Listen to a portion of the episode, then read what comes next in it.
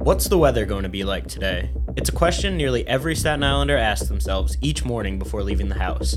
But finding weather conditions specific to the borough has been nearly impossible until now. We rely on official sources of forecasting and official sources of temperature data, precipitation data, wind speed, and things along those lines.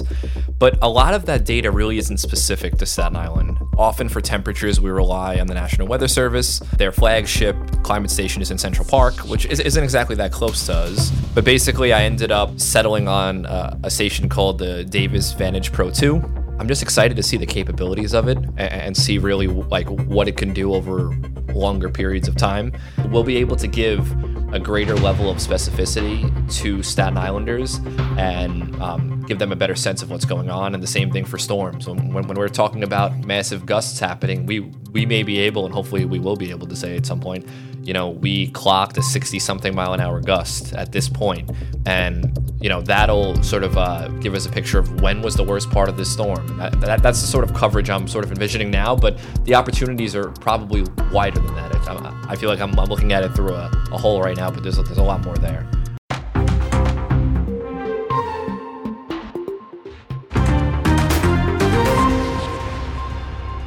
Welcome to the Staten Island Advances from the Scene, a podcast bringing you an inside look at the biggest stories on Staten Island with the reporters who cover them. I'm your host, Erik Bascome, and this week I'm joined by Staten Island Advance climate reporter Joseph Ostapiuk to discuss our brand new weather station and how it will improve our coverage of all things weather moving forward. Thanks for joining me today, Joe. You know, we made uh, some improvements to the podcast room recently. We've got our producer Jason outside now with a with a full board. We've got cameras all over the place.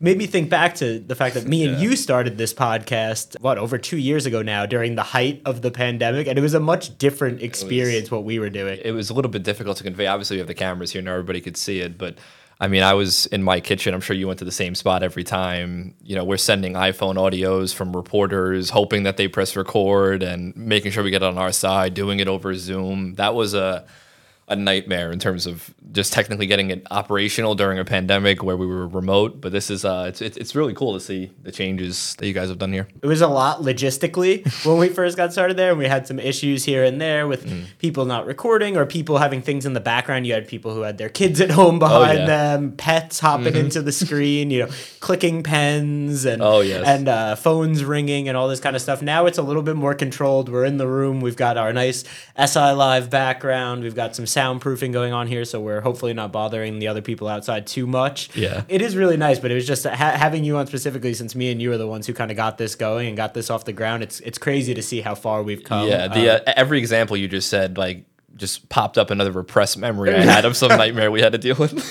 yeah, so if you go back and you listen to some of the early, early episodes of this, you will probably notice a little bit of a different quality, I would yeah. say, but it was good. We got our feet wet and we you know, we, we, we thrived in the adverse conditions. If we got that done, this the, the, this would be a walk in the park. Right, so. exactly. So thank you again for coming on today. Mm-hmm. I, I appreciate having you on as always. And I wanted to talk about this thing that you've been kind of working on in the background for months now, I yeah. imagine, right? Mm-hmm. Getting this this new weather station up and running here at the Staten Advance. So I'm curious, kind of before we dig into the specifics here, is this something that you pitched? Why did you think that we need this? Why does Staten mm-hmm. Island kind of need its own weather station? How, how did this all kind of come together? Yeah, thanks for the question. I, I mean, over the past few years, we've obviously had our fair share of extreme weather events, but in between those, we, we also cover the run of the mill stuff, the the passing thunderstorm, the couple days of high heat. And throughout that time, you know, you rely on official sources of forecasting and official sources of temperature data, precipitation data, wind speed, and things along those lines.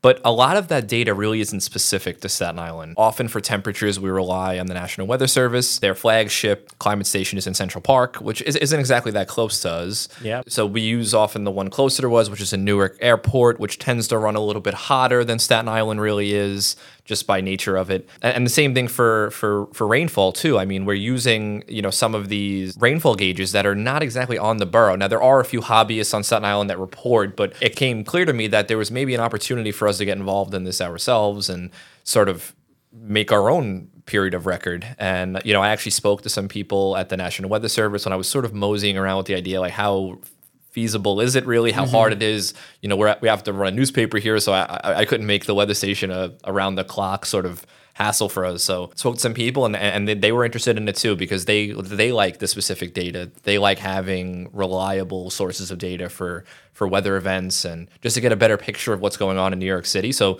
when I saw they were on it, it sort of led me to believe we're probably on the right path for this. Mm-hmm. And then that's sort of the motivation behind it. Yeah, and I'm curious when you brought this to the editors or the the powers that be, so to speak, here, were they just as excited about it as you were? What was that kind of conversation like? For sure, yeah. My my boss Eddie Dan on the breaking news team, he's super interested in a lot of the Staten Island specific stuff, especially when it comes to storms. I mean, we've seen a lot of them roll through here, and we see the differences in things like precipitation and and that stuff. Sure, during the run run of the mill storm doesn't really matter that much, but when we're talking about extreme weather like Ida, we see the the limits of our infrastructure. We see the dangers it can pose to people in their homes, and that's where that data matters a lot more. And sure, it may only you know come up in the form of color in some of our stories. You know, maybe you or you know maybe maybe another reporter writes something and this only ends up being that one paragraph. But I, I, felt like it was worth it to have that added detail that we have that we could say from this point to this point this many inches of rain fell on staten island. And i think it's you know it's, it's something that you're going to see hopefully soon uh, starting to pop up in our stories. And and yeah they were definitely excited to to get it going. The theme here, which we've talked about on other podcasts as well, is that we want to be as hyper local as possible, mm-hmm. right? So anything that can get us more specific Staten Island data mm-hmm. as opposed to just using NYC wide. Like you said, Central Park really isn't that close to us. Mm-mm. Newark Airport with all the you know the asphalt and concrete, yes. the temperatures are going to be higher than mm-hmm. they are here on Staten Island with all the greenery that we have. Anything that we can do to get more specific and kind of pin it down to Staten Island, I think is something that they're generally interested in. Mm-hmm. So I think that this was a, a great idea idea. And so I'm curious now, you've decided that you want to do this, you've talked to the editors, they're on board with it. How did you kind of proceed from there? What was it? How do you figure out like you, where do you buy a weather station? Did you go on Amazon? Did you go on eBay? And and just tell me a little bit about how you figured out what it was that we needed to to buy here, and then what it was like kind of getting it up and running. Mm, yeah, I mean that was something that I relied on some experts, the National Weather Service expert who actually retired, but he very graciously spent time speaking with me on the phone uh, on, on, a few occasions, just giving me some insight. Did a lot of going through forums and seeing what people who who use these sites basically say. And people who track the weather are often very meticulous about the devices they use to track the weather, which is great because I wanted to you know to know about the capabilities, some of the the drawback of different devices. So I mean, I I did some research on my own and that was tedious to be honest. I, f- I found that probably the most tedious part because we obviously want to make sure we get the right thing right. and something that could also sustain the sort of stuff that we want to do. I mean, it, it's obviously going to be at the quote unquote hobby level, but it's something that we want to be rugged enough to survive in the elements and be consistent enough for us to to rely on it. But basically, I ended up settling on a station called the Davis Vantage Pro 2. It was pretty trusted and got a lot of good reviews, and it was actually the Na- National Weather Service rep who I spoke with. He re- it was one of the ones that he recommended, and then after that, yeah, we bought it off Amazon. did some research and what, what what exactly we needed, and then I spent a couple hours a few doors down from the podcast room with a screwdriver and an Allen key and put it all together. And then you know once I really figured out okay how how does this work and and what it does, then I had to do the the much more difficult part, which was to actually install it on the roof. Yeah, that's that's the one I was most interested in. Tell us a little bit about yeah, that process. So I mean, we had it ready to go for a couple weeks, and then we secure a spot on the roof of our building, which for people who may not know, we're on you know sort of right off the West Shore Expressway mm-hmm. um, by the South Avenue exit. So we, we found a spot on the roof. I fixed it up there, but the way that this works really is that it needs to connect to to a, what basically comes down to a Wi-Fi router that'll then send the data to the internet, and that was a very very extremely tedious process. Getting up there with the weather station was one thing. Getting it screwed into the a pole that was far easier than everything else that followed. yeah, yeah, I'm sure. And I, am curious now, and, and, I think we're going to take a little trip up there, yeah. uh, take a little field trip on this podcast uh, for, I think, the first time actually that, that we've done something like yeah. this. But just so you, people can kind of see, uh, for those watching on uh, YouTube or wherever mm-hmm. else we might post this, otherwise, we'll obviously talk through it. And so everyone for the audio medium can understand. We're on right now the roof of the Staten Island Advance, um, where on one side we have view of New Jersey, that way we have view of Manhattan, and then to our right right now we have a view of the South Shore. South Shore, yeah. Yeah, and then the East Shore obviously in front of us. Um, we're probably a couple hundred feet off the ground. Nine stories up, so Yeah, we're about nine stories up right now on the green roof, um, which has some vegetables and some fun things on it. But also above us, um, another 15 or so feet is the, the weather station. yeah. So I'm excited to get up there. I will let you lead the way though, because Yeah. So I mean, there's there's a pretty secure ladder. Um, getting up there with the weather station was less than fun. Um, I'm, I'm not particularly afraid of heights, but um, I don't exactly love it. So this is the Davis weather station right here. This is measuring wind speed for us. Um, this is the cup I mentioned a, a- a little bit earlier. Basically, it fills up with water. There's a little bit of a sensor in there that'll basically it'll tip, um, and that'll start a, a rain event. And these are just so birds don't um, go inside of it. Uh, this is what transmits the data. Is also uh, temperature reading in there. And yes, I mean it's it's really all in itself. Like I said, it's not that large. Um, but we found this to be a good place. It gets really good wind readings for us. Obviously, you see it's reading wind right now. So if we went on the app, we'd be able to see what this is what this is doing, and then the the precipitation, the temperature is all real time. So yeah, that's that's sort of where, where we are with this. It's interesting. You know, it's really not even that windy up here. That thing is spinning. Yeah, yeah, it's not, but I mean, it's, it's just such specificity. So th- this is telling the direction, Yeah. and this is telling the speed, obviously, which is pretty cool. And yeah, I mean, it, it- that's the one thing we considered. Obviously, we're a little bit higher, so the wind speeds up here may be slightly higher than you'd feel on the ground. But there's Right. there's always going to be caveats with individual weather stations, so that'll just be one of ours. But just generally speaking, I mean, right now, what is this? Maybe like a 10 mile? It's a little less than that. I think when I saw it, I think it was only a few miles. I think like four to six. Okay. Yeah. So, but if it really gets going, then if Oh, we're it- in a it- storm, that thing's gonna be it flies. spinning like yeah. crazy. I've been, I've been up here when it was about 15 to 20, and it, it goes. wow. Yeah. That's pretty cool. Yeah, for sure. And where does the temperature reads come from? So temperature we've got- reads this coming is for co- precipitation. coming- this is for wind. coming from this. Right off Yeah, there's this? internally inside of this. There's like I said, that spoon gauge is in here, and a few other sort of things that are sort of doing it. And this is sending the data out as well. That's what this antenna is for, and stuff like that. And that's what shoots out the RF signal, and then the RF signal is received by a router a couple floors below us right now. Mm-hmm. The closest we can get it, so that it can actually send data to us. That was sort of the one of the little uh, caveats we had to deal with.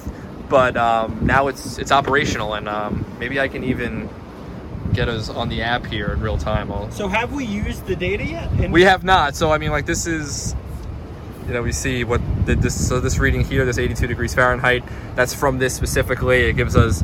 It's a little bit difficult to see, but how much rain we've had over the past 24 hours and the current wind speed and things along those lines. So um, this is sort of the the base, the manifestation of the data. So I'm just curious, and it, it's not much of a difference, right? But we talked about the specificity here. I Yeah. just pulled up my weather app on Yes. my phone. It has New York at 81 degrees. Exactly. Probably what it is in Central Park. Exactly, But yeah. here on Staten Island, we're at 82 degrees. Exactly. So it might So- not be a huge difference, but it is a difference. I, I mean, I, I, I did get to see a little bit of a difference in some of the uh, days last week compared to, um, you know, Newark, and there was a couple of degree difference at, at most, which is which is fine because you want it to be accurate, obviously, which is Right, right. wh- which it has been, but um, that greater specificity, yeah, that's that speaks to it.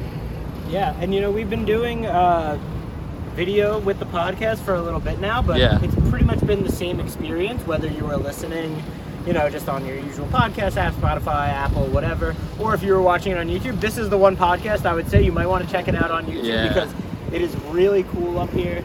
Like Joe was saying earlier, this is my first time on the roof up here. Very nice. We've got the rooftop garden.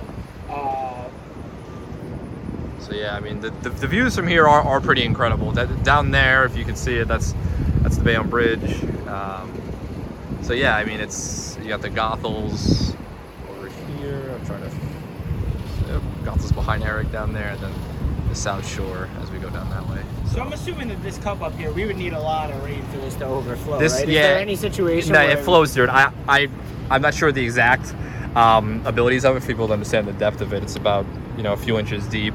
Um, that would be unprecedented.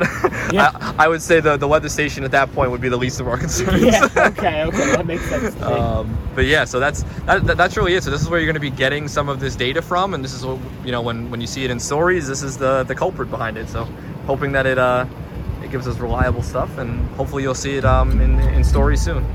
Just want to talk a little bit about kind of how the weather station works Yeah. and, and, and what it mm-hmm. does while it's sitting up there on the roof and transmits that data and, and all that good stuff. basically it's really not that large of a device it's it's probably maybe i'm overestimating about two feet tall and about a foot or so wide. It has a cup on top of it and it tracks a few different measurements most notably temperature wind speed and precipitation. Those are the three major ones from it. Mm-hmm, mm-hmm. It'll basically send out that data using what i believe is an rf signal which sends to that router that i mentioned and then that router sends it to weatherlink which is online which is how we'll access the data Yeah, that was going to be my next question is how Yeah. are we as the reporters there's- getting this data to then get it out to Yeah, the there's people? there's an app for us, and then there's also online as well. I I, I want to say it may also be public in, in general, so people will be able to see if they want to, but I'm, I'm not 100 percent sure on that. We're, we're still in the process of it is working, which is great, and it is sending us data, and we're just giving it a little bit of a test run to make sure that it's giving reliable data that the temperature isn't like way out of whack that the precipitation isn't way out of whack. Right. so i've been over the past couple of weeks i've been waiting for a rain event like we've had the last few days Mm-hmm. and then calling up the national weather service and being like what do your satellite forecasts say that staten island should have received? and seeing if we're sort of within that range. And we have been so far. So that's been the the cool thing so far. But that's that, that's basically the rundown of how the station itself actually works Yeah, and so have we come up with a name for the station? I know we've joked about this before, but they do have, you know, some people have the Doppler radar, right? Do we have like an Ostapiuk I'm- radar I'm- going I'm on here? Do we have anything? I'm, I'm very open to the name. I think when I made the account, it's just the Staten Island Advanced Weather Station. But I am I am more than open to name suggestions. If the audience would like to name it, That's I'm, what I was I'm just more than to happy. say. If the audience has any suggestions on what we should name Yeah. our weather station, please feel free Feel to reach free to out to us. The Mayor of Maple Avenue is a powerful multi part podcast about Sean Sinesy, a victim of former Penn State football coach Jerry Sandusky, who was arrested 10 years ago for numerous child sexual abuse charges. The podcast series is written and hosted by Pulitzer Prize winning reporter Sara Ganim, who takes listeners into the world of addiction rehabilitation, where society can be quick to celebrate the consequences for abusers while not addressing the needs of their victims. Subscribe now to the Mayor of Maple Avenue wherever you get your podcasts. So l- let's talk a little bit, and, and you touched on this Mm-hmm. earlier uh, in terms of like the types of stuff we would be kind of m- including in our stories. How will this really improve some of our weather Mm-hmm. coverage moving forward compared to kind of what we have available to us now? I'm just excited to see the capabilities of it and, and see really like what it can do over longer periods of time. The idea is that the longer it goes, we'll have a period of record to reference back to. And if we, you know, by the end of the, the year, we should be able to say from this period to this period, from January 1st to December 31st, we experience X amount of heat waves with temperatures over 95 degrees and, and things like that. And then we can see changes over time too, which will be cool. So that to me is a is a massive capability. We'll be able to do these sort of run throughs of Staten Island in, in terms of annual precipitation, annual temperature, and, and things like that, which I find very interesting. But also, there's opportunities in the individual weather events when we're reporting on a heat wave that stretches four, five, six, seven days, and stuff like that has real implications for people's lives. We'll, be able to give a greater level of specificity to Staten Islanders and give them a better sense of what's going on. And the same thing for storms. When, when, when we're talking about massive gusts happening, we we may be able, and hopefully we will be able to say at some point, you know, we clocked a 60 something mile an hour gust at this point. And that'll sort of give us a picture of when was the worst part of this storm. And that, that, that's the sort of coverage I'm sort of envisioning now. But the opportunities are probably wider than that. I, I feel like I'm, I'm looking at it through a, a hole right now, but there's there's a lot more there. Yeah, absolutely. And I think that the the long term possibilities that we have that you kind of mentioned are, are mm-hmm. really interesting to me, especially as we see with climate change and global warming. And when, you know, early on, right, we're going to use this for specific weather events. But if this thing is in service for years down the line, we can say, okay, well, the average temperature in August in 2023 was this, but now it's three Yeah. degrees warmer. Mm-hmm. And, you know, we used to get this much rainfall at this time of year, and mm. now we're getting this much. And Yeah. what does that mean? And kind of extrapolating those types of things out, I think is is really interesting and something that our readers would would probably resonate with as well. Mm-hmm. And that kind of leads me to my next question. Weather coverage is something that I feel sometimes gets forgotten in news almost, but it's also at the same time one of the most popular things. And so the weather stories on our site tend to resonate really well. Like mm-hmm. they, they are very well received and they, they are very well read. And we see a lot of people kind of flocking to those things, even if it's not a particularly inclement weather event, even if it's just a what's the weekend forecast sort of Yeah. thing. So I'm curious, and, and it might sound like kind of a dumb question, but why, why do you think that our readers care so much, and why do these stories kind of resonate so well with them?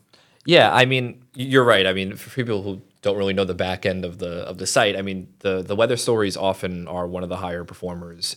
In Weather gen- and crime. Yeah, weather and crime, yeah, for sure. And it's what affects people. Weather affects all of us. It's something that's most noticeable when things are bad. And I think that's when mm-hmm. people, you know, want more information. I mean, like when I'm writing these stories, I'm, I'm thinking about people who want to make decisions with the best information available. And sometimes forecasts give you somewhat limited information, but sometimes they give you better than limited information. And Staten Island knows what happens when weather goes really bad, unfortunately, and when Yeah. forecasts struggle to to deal with certain you know, situations. Thinking about Superstorm Sandy, which was a very unusual event in a lot of ways. But I think that's really what it is. It's just it's something that affects people in a very in your face type of way. Mm-hmm. So w- when something like that comes across their news feed or comes on their phones, they're like, I want to know about this because I want to have the information I need to deal with this, whether it's today, tomorrow, and even if it is as mundane, it's just like, do I need an umbrella for work tomorrow? Right. It's a little thing, but it's something that somebody would rather have the information of rather than not. So it's not always as serious as, hey, my home's going to flood today, or, or, or hey, we got to make sure the AC's on because it's going to be 102. It, it could be something far, you know, simpler than that.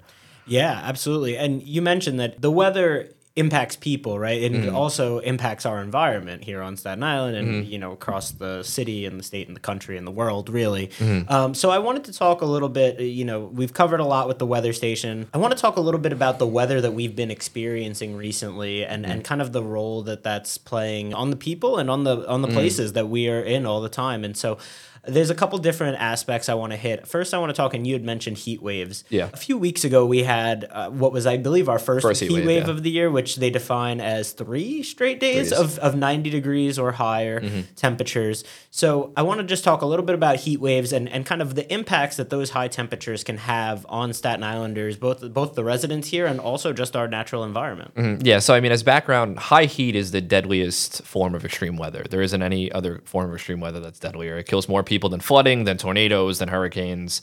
Uh, it's dangerous. I mean, from uh, you know just a flat out standpoint, especially for people who are very young and very old. Those are the most vulnerable. So when they say during those heat waves, check on the vulnerable, that's that's who they mean. And obviously also people who have underlying conditions. So extended heat waves, and we're talking about not just one day where it's extremely hot, but multiple days, it just amplifies that risk. That can go three days, four days, five days. And it, it only escalates. When we're talking about climate change, we're talking about average temperatures over long periods of time.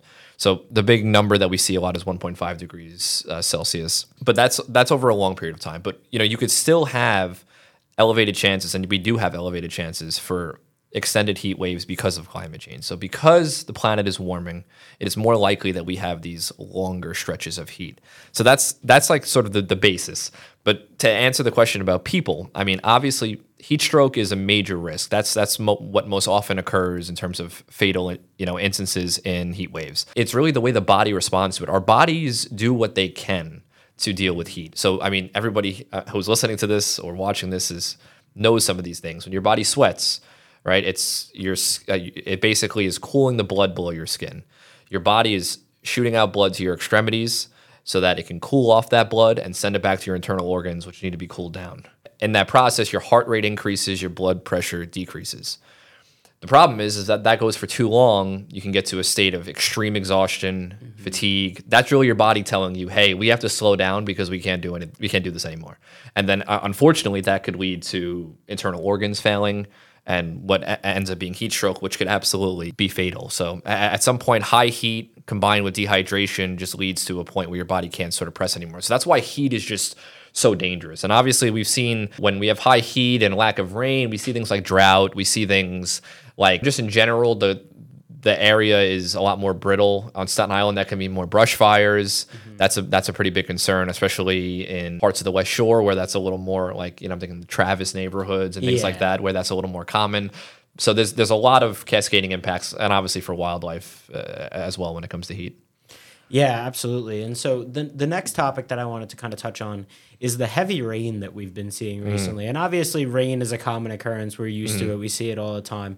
But uh, anecdotally, of course, I've noticed some of the rain that we have had recently has just been absolute downpours, and I've been seeing you know instances where uh, the rain is just coming down a little heavier than I'd really remember ever seeing, and so th- that obviously has all sorts of implications in terms of if you have anything going on outdoor that you need to be doing, if you need to be driving around, there's concerns about that. There's the flooding, and so I wanted to talk to you a little bit about. Um, just kind of why it might be that we're seeing such heavy rain recently, and then also, as with the last question, just some of the kind of the impacts that the borough could see as a result of that. Yeah, extreme rainfall is another one of those impacts of climate change. To sort of basically give a picture of that, I like to think about a single air molecule. Okay, so if you think about a single air molecule, when that molecule is warmer, so when the atmosphere is warmer, it can retain more moisture. So hmm. what was once this, and people who can't see, I'm basically making a circle with my hand, is basically extended and becomes larger. And moisture then fills that up. And then storms, which are great at wringing all of the moisture out of that, can drop that in the form of extreme rainfall. I, I think the most present example of that for us was Ida, which mm-hmm. was now a couple years ago, I think. I believe so. Yeah, Yeah, it was a couple years ago. And I mean, we saw rainfall that literally was able to overwhelm the infrastructure that we have in place, which is set for about two inches of rainfall an hour. It it it it, it, blew by that, and then it, flooded people's homes. And in parts of New York City, it killed people, people in basement apartments mostly. So I mean, that's some of the impacts when it comes to it. It's difficult to tie climate change to individual events immediately afterwards. But I think the biggest thing is, and this is from all of the climate experts I speak to, it's more so that as the planet warms, it just makes these these uh, situations more likely. So it, it's not even necessarily the best way to think about it is, oh, did climate change cause this? It's more so thinking, well, climate change made this m- more likely Right. than it would have been otherwise. So if the planet wasn't as warm as it is now, it, this would have been less likely. But yeah, I mean, in, in terms of the the borough, we basically anywhere has a extreme vulnerability to extreme rainfall in, in New York City. We have sewer infrastructure that can only take so much, and if we're talking about if it rains and then on you know the next day it rains again and, and even heavier. The ground has already absorbed all the water it can. It can't really do much more than that. And if we have a nightmare scenario where we have a coastal storm that's already flooding parts of the island and then rain on top of that i mean that was the one thing with sandy that wasn't really an element. It was really just from the coast. There wasn't excessive rainfall. If something like that were to happen it would be catastrophic really. Yeah. All right. So the the last thing I wanted to talk about in terms of kind of the environmental impacts is and this is something that was a little more present a few weeks ago and it was really inescapable. I mean, uh, you went outside and you saw it, which was the air quality that Yeah. uh, we had experienced from the wildfires uh, in Canada. And so I wanted to talk to you a little bit about that and, and just kind of the impacts that that has on the residents and the environment and, and, and what we can expect in that moving forward. Yeah, I mean that was something that was one of the more otherworldly things I think I've I've seen, you know, in person. Wildfires aren't really something we think about in New York City and for good reason. It's just not something that's very present for us. Uh, obviously much different than the West Coast and who deal with that on a, on a pretty regular basis and it's like sort of a part of life um, o- over there but it's it's not so much here and you notice it because when it came here I think every single newspaper had it on their front page. Yeah, it looked like the apocalypse. It- it- definitely truly. The did. new Fallout game just came out. Essentially, is what it was. It, it definitely did. I mean, we have brush fires, but they're never they never escalate to the scale where it really degrades air quality to that point. So that's you know something where I wanted to speak to some people who do deal with that on the West Coast, and I actually spoke with an expert. uh, Sort of um, completely by chance, who I was actually born on Staten Island, which was incredible. Oh, wow. Um, and, and he spoke to me a little bit about some of the things that they deal with there and how it's sort of a regular way of life. And people understand, okay, we're going to have lower air quality today. We should drive less cars today. Mm-hmm. We should make sure that the air purifier is going, something that everybody basically has. And I know Yeah. I'm sure air purifiers were selling out on Staten Island when that happened. In the West Coast, it's sort of just like a common thing to have in your home. To answer your question, I mean, we've seen wildfires raging a lot more in Canada than they have been in previous years.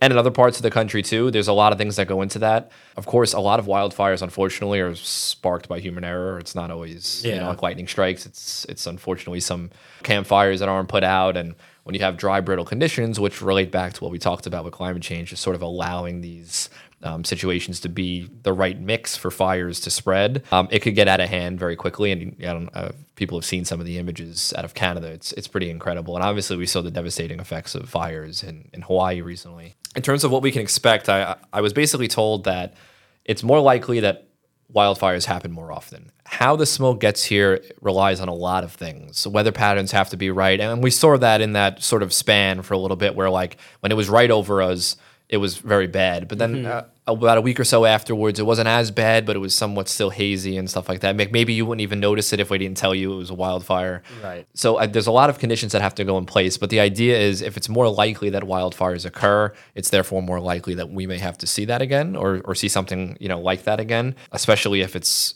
in Canada. Wildfire can even come from across the country in you know the western part of Canada, and we've had that before in, in, in recent years. But um, pollutants in that smoke are dangerous. Uh, we saw it when you're outside; you could taste the air. And, Truly, yeah. and, and it was not, like you were around a campfire. yeah, and, and not not in a good way either. It was it was definitely difficult. I know I have family members who have asthma, and they noticed it a lot. It was very difficult for them. These are people who normally have to check the air quality, but when we're talking about it getting into deep red levels for when people who are healthy, it's still dangerous. It's it's rough. Pollutant, pollutants in that smoke have been found to be worse than pollutants coming from tailpipes, which is another you know, uh, obviously source of emissions that we have to deal with sometimes. But to, to say that it's it's it's worse than that is is obviously a, a concern. Um, and, and you know, smoke pollution. I, I just covered a story recently. It's it's um, linked to an increased risk of dementia if you deal with it over long periods of times and cardiovascular issues and cognitive issues because it's not good to sort of be exposed to that level of pollutant over long periods of time. Yeah, absolutely. And so this last question that I have for you is something that we have discussed previously, and I know is a bit of a, a loaded question in, mm-hmm. in many ways. But before we go, I wanted to talk just generally about different things that New York City and Staten Island specifically, I guess, can better prepare itself for these extreme weather events, considering the fact that, as you've said, these are likely becoming more common. And so your little laugh at the beginning kind of gave it all away. But It is a hard question. Yeah. yeah, it's it's a hard question, I, and it's something I grapple with when I report on it because it really is a hard question. I mean, I, I think the first thing we could start at things we can all agree on, which is that when warnings are, are are there, you should take them seriously, and and even if that means sometimes when the warnings don't always come to their full fruition, which uh, is frustrating. I I, I acknowledge that. I've spoken to people who did deal with who have dealt with that, and it, I definitely empathize with that sort of issue. If you're uprooting people and making all these changes and something doesn't happen, you're, you're frustrated. But I, you know, I mean, in the in the event of like flooding, you got to know when it's best to evacuate. And during heat, don't overexert yourself and check on other people. Those are sort of the things that you could tangibly do. And it may seem very simple, but those things really go a long way to somebody not being in the hospital or a, situation not being worse as terrible as a home flooding is, it's far worse if a loss of life is there as well. But I've also done reporting on how leadership can improve on this, and I've, I feel pretty strongly about this that the city can still do a lot better. It's not really a bad thing. I think everybody wants it to work. It's not really something where I feel like there's an adversarial side of it. I mean, outside of them saying that maybe they think that they don't, they can't do better. But a lot of the people I've spoken to think that the city can do better and, and coming at it from a very good place, which is we want it to work because really, if it works, then it's everyone else is safer. That includes things like better geo targeting on alerts. In other words, not giving alerts for all of lower Manhattan, maybe giving alerts for sections of lower Manhattan that are going to be at risk. Because for individual weather events, those broad stroke warnings aren't always that accurate and then it, it, it lessens the impact for people. Stuff like that can be improved. Just education on it in, in general can be improved. I mentioned some of the stuff about California. It's just like their populations just understand it a lot better. It's obviously something they deal with often, but you know, we deal with, you know, things like flooding often. I feel like we could still do a lot better with it. So it's just like the idea that we can improve messaging and improve communication. I mean, we we I think you and I spoke about it you know when the wildfires were happening there was a muted response initially from from city hall. Yeah. i mean i remember that whole day went by the first day went by and then we didn't get a, a statement. And I, I remember i was in like a drive through and i got a statement like 11:31 p.m the whole day went by at that point and this is the first statement that the city is saying on this which which felt unacceptable as both a reporter but then also somebody who lives here As just a resident. yeah, just someone who lives here. Like once you saw that was happening, and, and the idea that like oh it was difficult to forecast, sure, but even the day before, I I recalled I spoke with an AccuWeather forecaster who told me that this was a definite possibility, and I know the city has access to stuff like that, so it was just a little bit disingenuous to say that it wasn't you know you couldn't really prepare for it. I, I just think it's really about emergency prepare, uh, preparation. It's like you can't really fall back on the excuse of oh it's difficult to forecast because that's what emergency preparations about. Seldom are Right. emergencies cut and dry and very easy to handle. They're mm-hmm. emergencies for a reason. So I think there's a lot of work that's still to be done in terms of how we actually prepare for these extreme events. Yeah, absolutely. Well, thank you so much for joining me today, Joe. It's always great having you on, and I'm really excited to see all of the uh, exciting things that you and the rest of our reporters can do with this uh, this new weather station. Yep. Thank you for having me on. Thank you for listening to the Staten Island Advances from the Scene. If you like what you've heard, please make sure to rate and subscribe wherever you get your podcasts. Visit silive.com for the latest on all these stories and more. Thank you for supporting local journalism.